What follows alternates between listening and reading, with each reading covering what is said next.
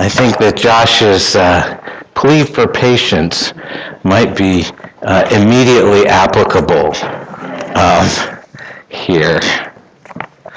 So, very good. Turn in your Bibles to Exodus chapter 20.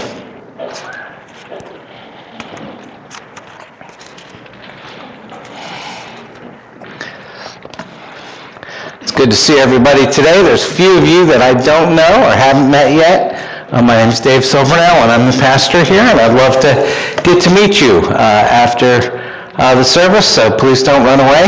Um, give me a chance to uh, say hi and introduce myself. Uh, that would be great. We are in Exodus chapter 20, the Ten Commandments, the giving of the law. It's often viewed as one of those heavy, burdensome passages. I don't think it's actually that way. And we're going to sort of go through it uh, as we go along. Going to take it a little differently because we're looking at the whole chapter today. And uh, so we'll explain that as I go through. But let's get started. Let's begin with a word of prayer and then we'll dive in.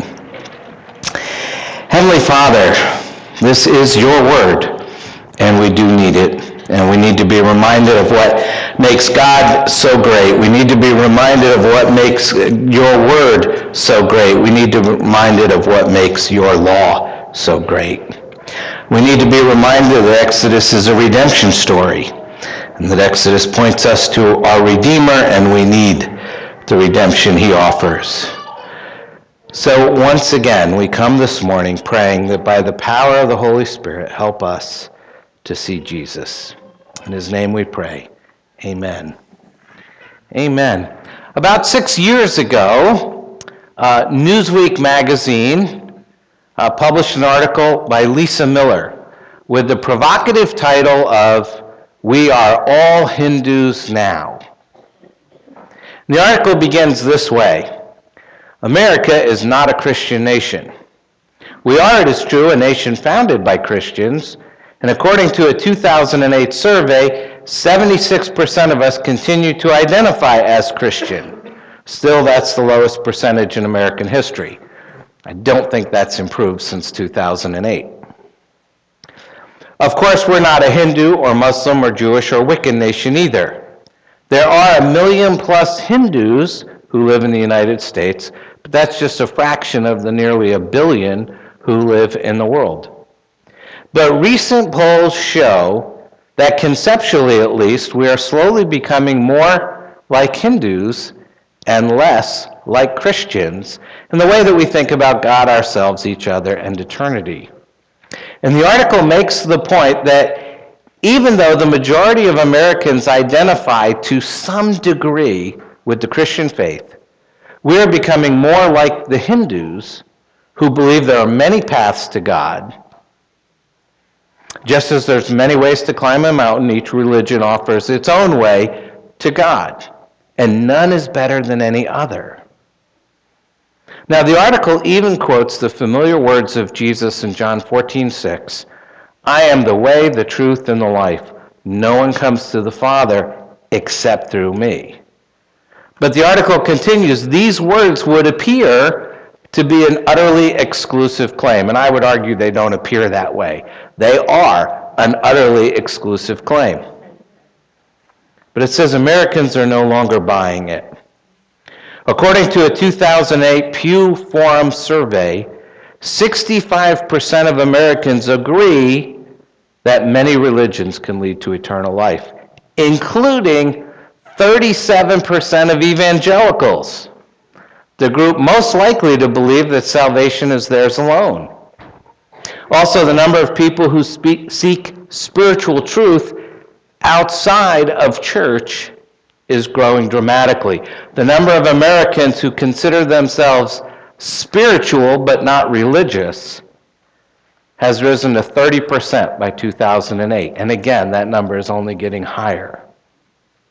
So, what does all that mean? Stephen Prothero, who's a professor of religion at Boston University, studies religion in America, has long framed this American uh, bent for the divine deli cafeteria religion as very much in the spirit of Hinduism. He says you're not picking and choosing from different religions because they're all the same. It isn't about orthodoxy, it's about whatever works.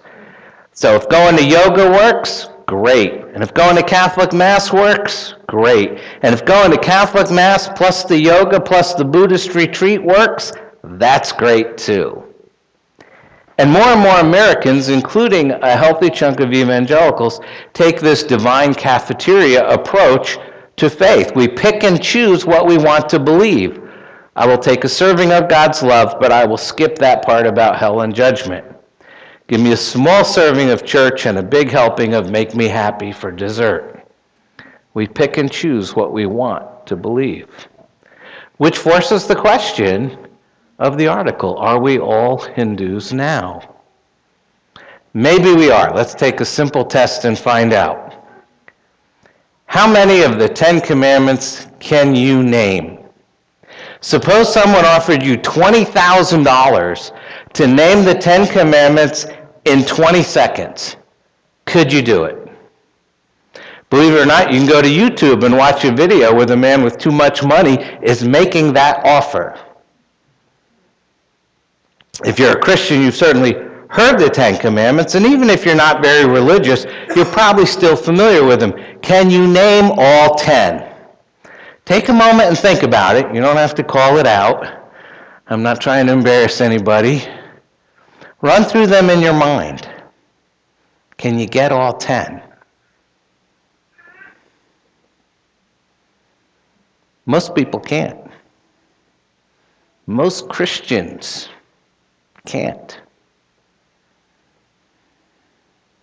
First time I tried it, I got them all, but it took me more than 20 seconds. I had to start thinking, you know, going through them. And, uh, and then I looked down, I was really disappointed. I was like, oh, I'm not getting $20,000. so, how'd you do? One recent survey of the church uh, by the Reuters News Service suggests the answer may be not very good. When surveyed, most Americans did a far better job of naming the seven ingredients of a Big Mac. You know, two all beef patties, special sauce, lettuce, cheese, pickles, onions on a sesame seed bun. 80% of Americans knew the all beef patties, but only 60% recognized you shall not murder. Only 45% knew honor your father and your mother. Only 34% knew remember the Sabbath day. And only 29% recognized do not make for yourself an idol. Americans know our burgers, but we're pretty shaky on the Ten Commandments. And things are even worse on the other side of the pond. In the United Kingdom, only 6% of the people surveyed could name all Ten Commandments. And among those between the ages of 11 and 16, 28% couldn't name a single commandment, not even one. And the survey revealed that many people want an updated version of the commandments. The majority of British people think that four of the Ten Commandments should simply be ditched in favor of more modern moral imperatives such as protect the planet and respect all people regardless of race, religion, or sexuality. Not being motivated by greed and don't be a terrorist were also popular additions. Sort of thought that might be covered on the do not murder one, but you know, I guess don't be a terrorist is sort of good general advice. You can all write that one down. What'd you learn in church today? Don't be a terrorist. Okay. But the four commandments that were judged no longer relevant by 60 to 70% of the people polled were the first four commandments. Having no other gods before me, not making any carved images or idols, not taking the Lord's name in vain, and keeping the Sabbath holy. Maybe that's why we're all becoming Hindus now, because not knowing what God has said, we feel free to revise the commandments to put them more in line with our 21st century worldview. So that thought of just how far we have moved away from sort of this standard Judeo-Christian uh, teaching. I'm doing something wrong here? You're good? Okay.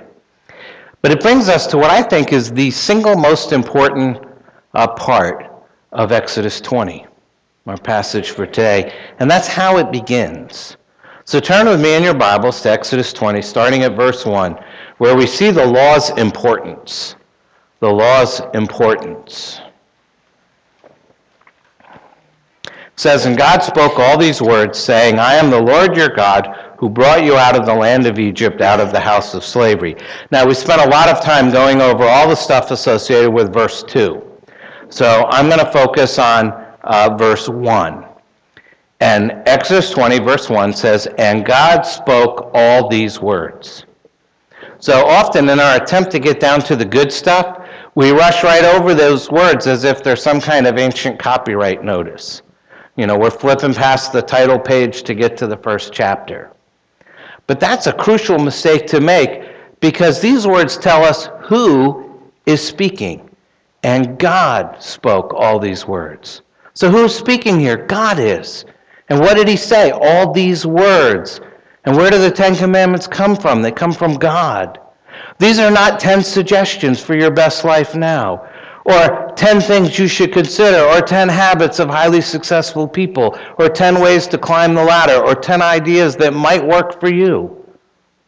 Our triune God has given us His law in Scripture. Specifically, the Ten Commandments are the heart of God's law, summarized by Jesus in Matthew 22 by the verb love. Now, the great Puritan Thomas Watson, thinking about God's law, says, because it is God's law, several duties upon us. First, God spoke all these words. God did. Therefore, they have lasting moral authority because of who said them. God Himself is the preacher, which calls for reverence and faith. We need to see the name of God written upon every commandment. It's almost you could take this phrase and say, and God spoke, and then list each commandment to remind you who's doing the speaking. Second, God spoke all these words. He spoke them so that all the people could hear them. That's never happened before. And so we don't have to wonder about his intentions here. Since he spoke them, we should remember them. Surely all God speaks is worth remembering. Third, God spoke all these words. Therefore, we must hear all of them and take all of them with utter seriousness. The words God speaks are too precious to lose as we would have God hear all our words when we pray, so we must hear all his words when he speaks. And fourth, God spoke all these words. Therefore, we must give these words our primary attention. We must attend to these words with reverence. Every word of the law is an oracle from heaven. The moral law is a copy of God's will, our spiritual directory. It shows us what sins to avoid and what duties to pursue. The commandments are a treasury to enrich our lives. And when we realize that, we can come to love the commandments. And finally, if God spoke all these words, they must be obeyed. The king speaks, his words command allegiance, and much more when God speaks, his words must be obeyed. God, who spoke all the words of the moral law, will have them all obeyed. Many years ago, the late uh, Dr. James Montgomery Boice, well known PCA pastor from 10th Presbyterian Church in Philadelphia, spoke at a rally for the Bible in downtown Los Angeles. And during his address, he summarized what Christians believed about the Bible and its authority, and he said this God has spoken, and he did not stutter. If you think about it, it's a profound and actually a radical claim. We believe that God has spoken to us in the Bible, and He spoke in such a way that we can know what He said. This claim stands squarely against the whole relativistic spirit of the age with its claim that no one can really know the truth.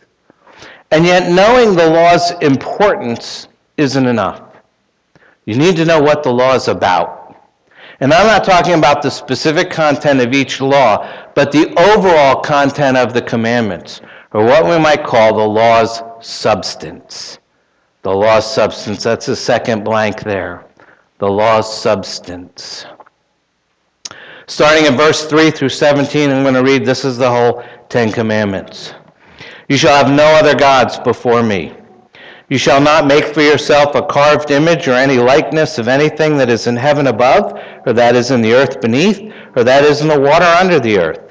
You shall not bow down to them or serve them, for I, the Lord your God, am a jealous God, visiting the iniquity of the fathers on the children to the third and fourth generation of those who hate me, but showing steadfast love to thousands of those who love me and keep my commandments.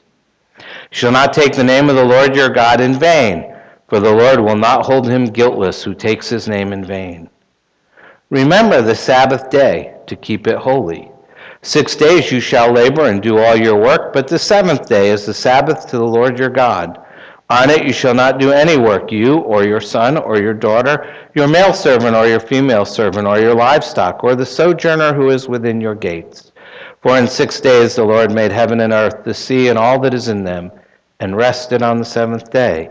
Therefore, the Lord blessed the Sabbath day and made it holy.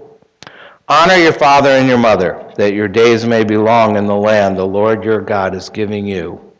You shall not murder. You shall not commit adultery. You shall not steal. You shall not bear false witness against your neighbor. You shall not covet your neighbor's house. You shall not covet your neighbor's wife, or his male servant, or his female servant, or his ox, or his donkey, or anything that is your neighbor's. That's a list.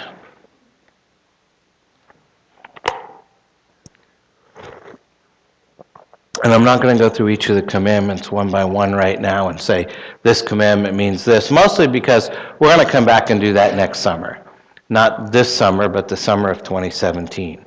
And then we'll go through them one at a time and see how they're relevant, how they're filled with grace, and how best to apply them to our lives. What I want to do now is look at them as a package. We're used to looking at them individually, but rarely do we look at them as a single unit of thought. And I want you to see something that I don't usually notice, I don't think many people notice, and that is how all these commandments hang together. I want you for a minute to see how they are absolutely interdependent. You know, when I first became a Christian, a long time ago. One of the Bible verses that really bugged me, there was more than one, but one that really bugged me was James 2:10. Because it says, "Whoever keeps the whole law but fails in one point has become accountable for all of it."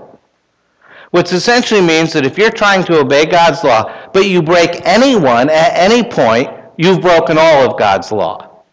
If you violate the law of God at any one point, you've broken all of God's law. And that really bugged me. I mean, I felt like, look, 9 out of 10 ain't bad. I mean, if I've kept 9 out of 10 laws, I want some credit for that, right? 90%, that's an A. At least it used to be.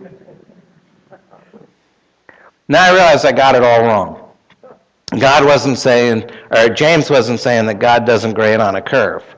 What James is trying to say is you really can't break one law without breaking them all, and you really can't keep one law without keeping them all. They're much more interdependent than you thought. So let me explain, because I think there's at least three ways, probably more, but at least three ways in which the Ten Commandments are interdependent by what they combine. First of all, they combine the vertical and the horizontal. That's one you may have heard. The first table of the law, commandments 1 through 4, are about God. How do I honor God? How do I love God with all my heart, soul, mind, and strength? The next table of the law, which commandments 5 through 10, is horizontal. How do I honor other people? How do I love my neighbor as myself? So there you have the horizontal, how do I love my neighbor as myself, and the vertical, how do I love the Lord God with all my heart, soul, mind, and strength? So it combines the horizontal and the vertical. It's not just spiritual, it's not just social, it's both. And it's not just personal and spiritual, and it's not just external and social. It's both. That's the first combination. It combines the vertical and the horizontal. Second combination covers the inner and the outer, or the inside and the outside, the internal and the external. It covers the inner, the psychological, spiritual, motivational, all the stuff that goes on inside, as well as the external, the physical and the practical. You may not have thought of this, I hadn't until recently, but I want you to start thinking about this.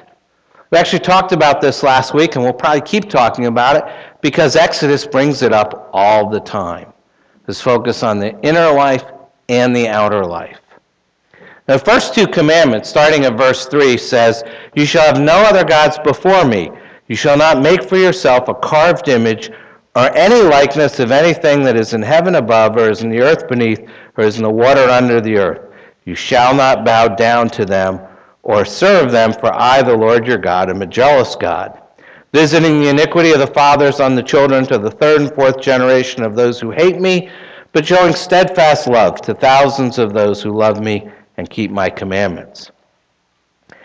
That's talking about your sort of what we would call your very heart of hearts. What's going on inside the center of your life, at the very core of your life.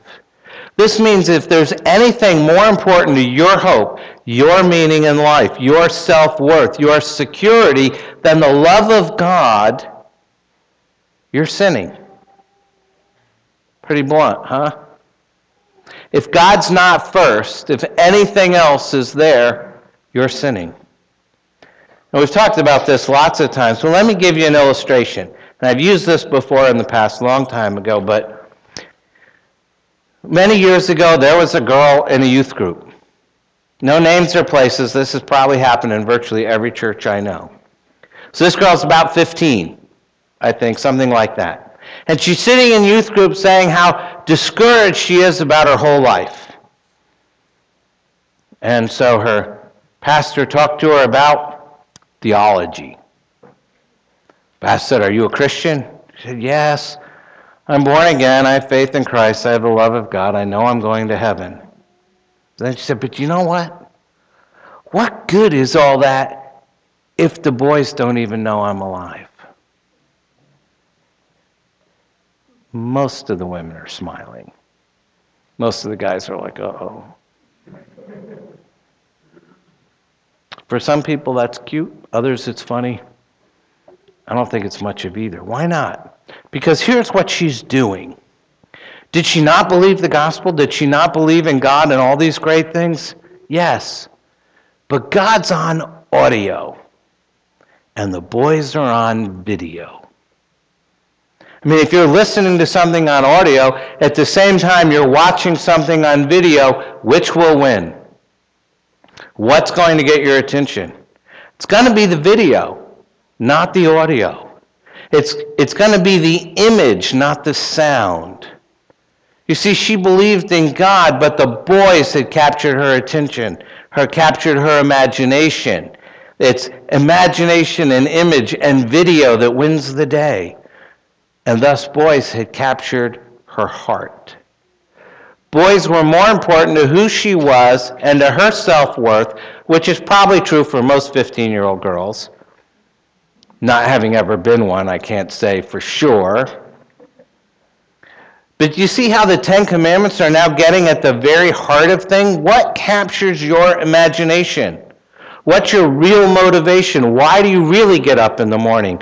What's your real hope? What's your real meaning in life? What is it? Is it anything other than the love of God?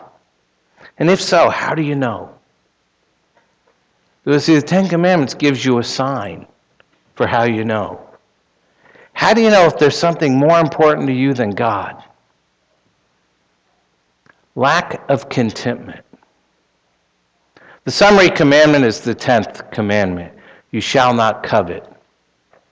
But you know what that means? That's a, a command to be content. If you love God more than anything else, when you look out there at all the things you don't have, and I don't care how much you do have, there's a ton of stuff you don't have. And you might say, particularly if you live in Northern Virginia, I'd like that. But if God's first, those things won't drive you, they won't gnaw at you. The 10th commandment is a command to be content with what you do have. And the 10th commandment is a command to love God enough to be content. Everybody wants success. Everybody wants relationships. Everybody wants to be loved. Everybody wants achievement. But if God is your ultimate comfort, your ultimate concern, your ultimate security, then when you don't have the money and you don't have the relationships and you don't have those things, they won't drive you crazy. You've made that inner transformation that God's at the center of your heart, and then you can keep the Sabbath and you can keep the commandments. Because ultimately, you're content with God. And it's not just on the inside, it's also on the outside. Same principle. Let's move to the external. Why? Because if you're content, you don't overwork, you don't commit adultery. If you're content, you won't use sex as a way of self fulfillment and self realization, but only as a way of building commitment and community within, with another person in marriage. See, if you have that inner transformation, you'll be able to do the things the commandments tell you to do. So, in a way, the Ten Commandments command that you be born again, that you have a transformation, that you have a contentment, as well as all those practical things. They combine the inner and the outer. And then, third, last of all, it combines individual, personal, and corporate. In our culture right now, values are fragmented. You have a group of people over here who stress caring about the poor and justice and equality and including everybody, and that's a social morality. And when it comes to personal morality, what you do with your sexuality is your business.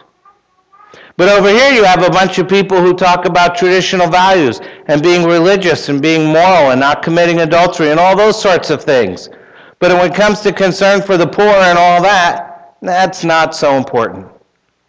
But if you actually read the Ten Commandments and understand what they're saying, there is a combination here.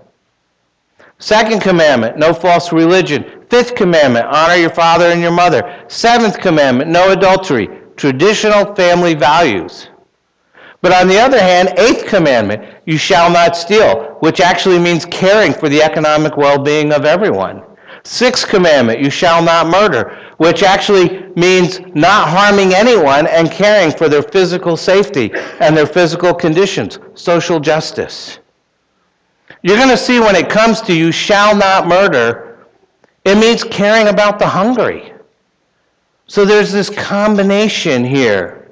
Even the Sabbath, if you look carefully, is an act of liberation. If you overwork and you're just becoming a cog in an economic system which is using you and exploiting you, even if you're doing it voluntarily. So when you come and look at the commandments, there's cultural analysis, there's social analysis, there's religious analysis, there's individual, personal, social morality. It's all there. The fourth commandment now, keep the Sabbath holy actually combines all these things together in an attempt not just to keep us holy, but to keep us sane. So let's go back for a moment to James 2:10. Do you see what it means when he says if you break one, you break them all? They're all interdependent. For example, you know, you might say, "Well, look, I'm very good. I go to church, I read my Bible, I pray, I honor God. I'm abusive to my employees, and I'm harsh and I'm nasty and unkind, and I'm cruel to people, but I love God. Well, wait a minute. If you say, I'm okay with the first part of the commandments, I'm honoring God, I just don't like people. Well, you're not honoring God if you don't love people. The commandments weren't given individually, they were given as a complete, interdependent, interlocking, interwoven set. You can't keep commandments 1 to 4 without keeping commandments 5 through 10. Or perhaps you might say, yes, I lied, and well, yes, I stole. But at least I didn't commit idolatry. But you did. You always commit idolatry if you lie or steal or break any of the commandments. Because why would you lie unless you made approval or saving face or money or something like that more important than God? So you wouldn't lie, you wouldn't steal, you wouldn't do anything wrong ever if God were absolutely, positively first in your life. You wouldn't need to. You wouldn't have to. There'd be no motivation to. See, they're all one piece. You can't actually keep one without keeping them all, and you can't actually break one without breaking them all. There is a substance here, an interdependence of the Ten Commandments. But what do we do with that? Because it's starting to sound a little on the impossible side. Well, I'm glad you asked, because that leads us to our third point, which is the law's principles. The law's principles. Starting at verse 18. It says, When all the people saw the thunder and the flashes of lightning and the sound of the trumpet and the mountain smoking, the people were afraid and trembled, and they stood far off. It said to Moses, You speak to us, and we will listen. But do not let God speak to us, lest we die. The parallel passage in Deuteronomy has that much bigger explanation of that, how terrified, how scared the people were to hear God's voice. Again, verse 20 Moses said to the people, Do not fear, for God has come to test you, that the fear of him may be before you, that you may not sin. The people stood far off while Moses drew near to the thick darkness where God was. And the Lord said to Moses, Thus you shall say to the people of Israel, You have seen for yourselves that I have talked with you from heaven. You shall not make gods of silver to be with me, nor shall you make for yourself gods of gold. An altar of earth you shall make for me, and sacrifice on it your burnt offerings and your peace offerings, your sheep and your oxen. In every place where I cause my name to be remembered, I will come to you and bless you. If you make me an altar of stone, you shall not build it of hewn stones, for if you wield your tool on it, you profane it. And you shall not go up uh, by steps to my altar, that your nakedness be not exposed on it. I'm going to skip verses 18 to 21, mostly because I covered most of that last week and we're running out of time. So let's go to verse 22. We see God's instructions about uh, idols and idolatry here, how that reflects the first four commandments. God's people have to worship God alone. Israel will fail to obey this word in Exodus 32 when they bow down to a golden calf. And moving on in verses uh, 24 to 26, God tells them how to worship. This reference to altars and sacrifices remind us of the patriarchs who built altars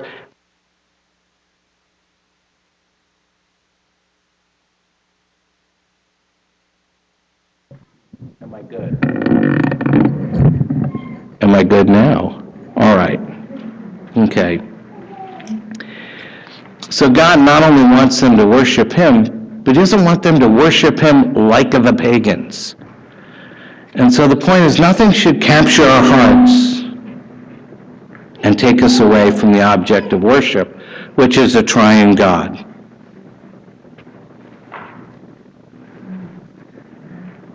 Which one?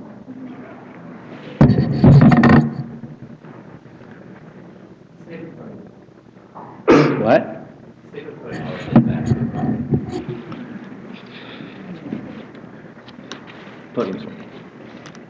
Okay, Use this one. So there's a number of principles we have here about worshiping God And not just worshiping God, but worshiping Him in the right way. And one of the first principles we have here is the principle of locality. These verses teach us something important about the location of worship. God says, verse 24, In every place where I cause my name to be remembered, I will come to you and bless you. And then Israel did not have to go to Mount Sinai to experience God's presence. There would be other places to meet God. Later in the tabernacle, then in the temple, and now we understand through the Holy Spirit God can be worshiped all over the world. In John 4, Jesus told the woman at the well that worship was not about a location, but it's about worshiping the living God in spirit and in truth. We don't have to make a pilgrimage to a certain place to experience God's presence and worship. We come through Christ by the Spirit to meet with God. And when we meet with uh, God in worship, we know God is with us. There's also the principle of simplicity. God tells them, make your altar out of earth and stone. Canaanites worshipped idols, but they did so on altars of finished stone. One commentator says, an altar made from such costly and aesthetically pleasing stone would be a tribute to human craftsmanship, but it would be defiled from the Lord's point of view because it distracted attention from Him and His goodness. And the whole point was the pagan altars were built a very costly, very large, very high, uh, sort of to show off. And God tells Israel, build it out of the earth. Keep it simple. He doesn't want anything to distract from worship. You know, the altar is simple, just stones fitted together on which wood would be laid for the sacrifice. And there is a sense that nothing in corporate worship today should be done to just show off. And I'm afraid that actually happens a lot in churches in America. And yet it seems clear from the scripture that God is supposed to be the focus of worship, not the building, not the leader, not the music, not even a sermon. Thought I took that part out. Um, God delights in the praise of his people. And it doesn't matter, matter if they gather in a nice building or they're exalting him in a mud hut in a faraway place. The point's nothing's supposed to capture our hearts and take us away from the worship of the one true God. Third, you have the principle of sacrifice. The most important thing about an altar is what happens on top of the altar. The altar is a place for making sacrifice for sin. Burnt offering is an offering of atonement. You know, a perfect animal is placed on the altar and it's consumed with fire, with the smoke rising to heaven. The second type is a fellowship offering or a peace offering. Also deals with sin, but had a different emphasis. emphasis. Those offerings are given on a special occasion to give thanks to God. And they symbolize fellowship with God, peace with God, hence peace offering. And in recognition of God's reconciliation with us, the offering is not consumed, so they ate the animal in the presence of God. If there's sin, there needs to be a sacrifice. But we don't do that anymore. I haven't killed an animal on an altar in front of you lately. Ever. And that presents for us a big problem. So what's the law's problem and what's the solution? What's the problem? What's the solution? I didn't go through each of the Ten Commandments. I didn't go through and explain what they all are, and even when you do just a summary like I did, you start to feel the weight of it. And here's the problem of the law, and here's the problem they felt. On the one hand, you hear the law of God and you say, Of course, I should live like that. Romans 2 says the law is written on our hearts, no matter who we are, no matter where we are. On the other hand, you say, you know, I can't do it. I can't live like that. I can't keep them. I break them all the time. So I'm condemned. And Israel realized the law of God is something they can't live with and they can't live without. I have to obey them. I can't obey them. That's the problem. And there's three gospel truths which show us the way out of the problem. And the first one is that Jesus atoned for our failure in these commandments. The commandments of God are pure, they're true, they're beautiful, they're a perfect reflection of God's character and God's will, and we stand in stark contrast to that revelation. We are, to put it bluntly, spiritual failures who could be justly condemned for our sin. But our failure is not our end. Jesus has fully atoned for our sins through his death on the cross, and by it we're reconciled to God. Colossians 2. And you who were dead in your trespasses and the uncircumcision of your flesh, God made alive together with him, having forgiven all, not some, all of our trespasses by canceling the record of debt that stood against us with its legal demands. This he set aside, nailing it to the cross.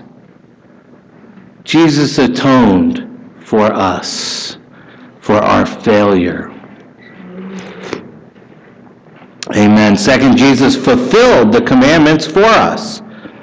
Not only has God forgiven our unrighteousness, he's given us the righteousness of Jesus declaring that in Christ we're holy and blameless. In every point where we failed, Jesus has been faithful.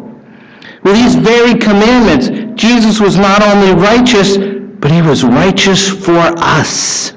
Romans 5:19 For as by the one man Adam's disobedience the many were made sinners, so by the one man Jesus' obedience the many will be made righteous.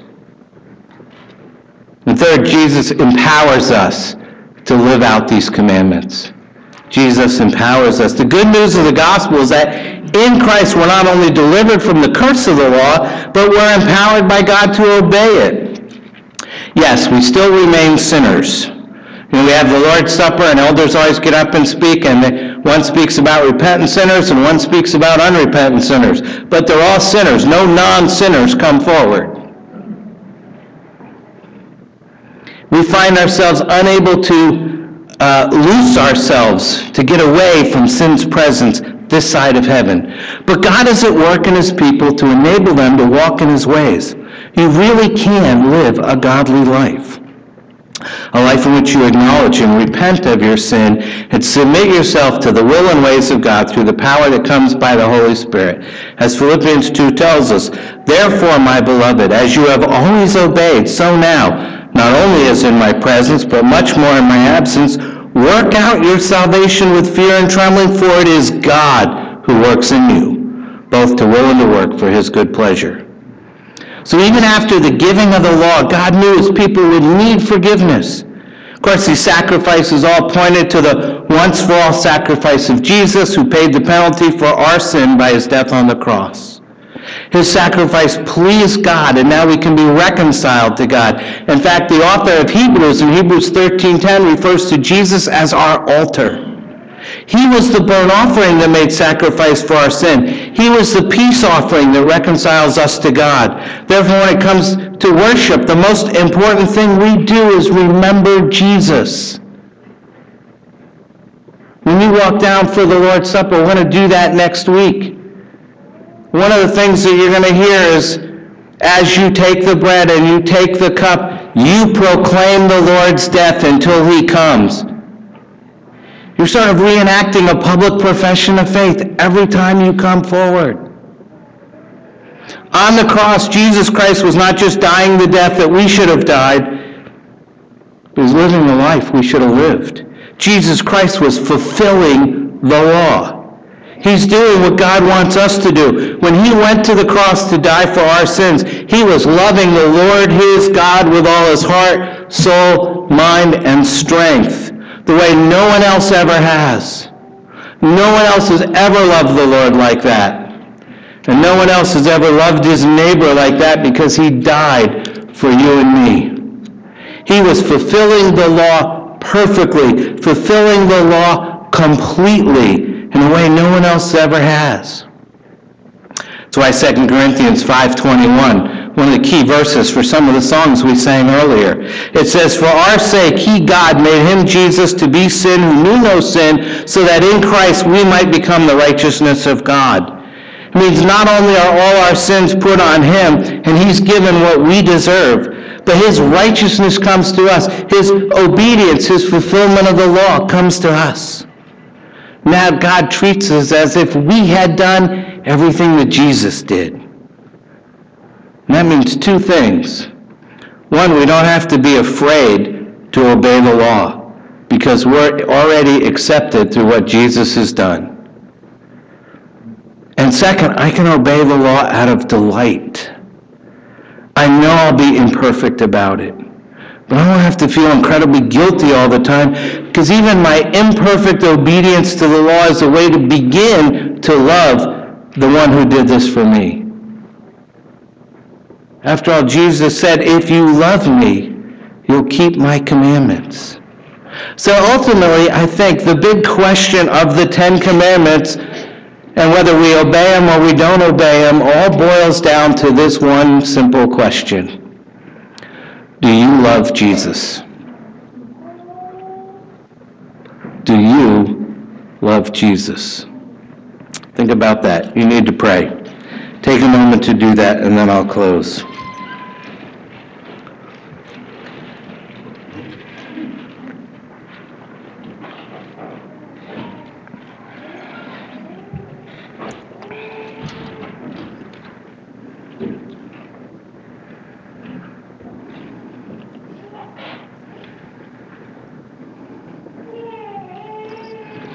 Pray together. Our Lord and our God, thank you that you have spoken to us by your Son. Open our eyes that we might see our sin and then see our Savior. We see the law is impossible to live with without Jesus. But because Jesus fulfilled the law completely and Jesus obeyed the law perfectly, we can have the righteousness of Christ. Thank you for taking away the fear of trying and failing to obey the law because we will surely try and we will surely fail. But because Jesus on the cross loved you with all his heart, soul, mind, and strength, and loved us neighbors as himself in our place, on our behalf, we now know that there's no condemnation for those who are in Christ Jesus. And for that we give you great thanks. In the name of our Lord and Savior Jesus Christ, who lives and reigns with you in the Holy Spirit, one God, now and forever. Amen.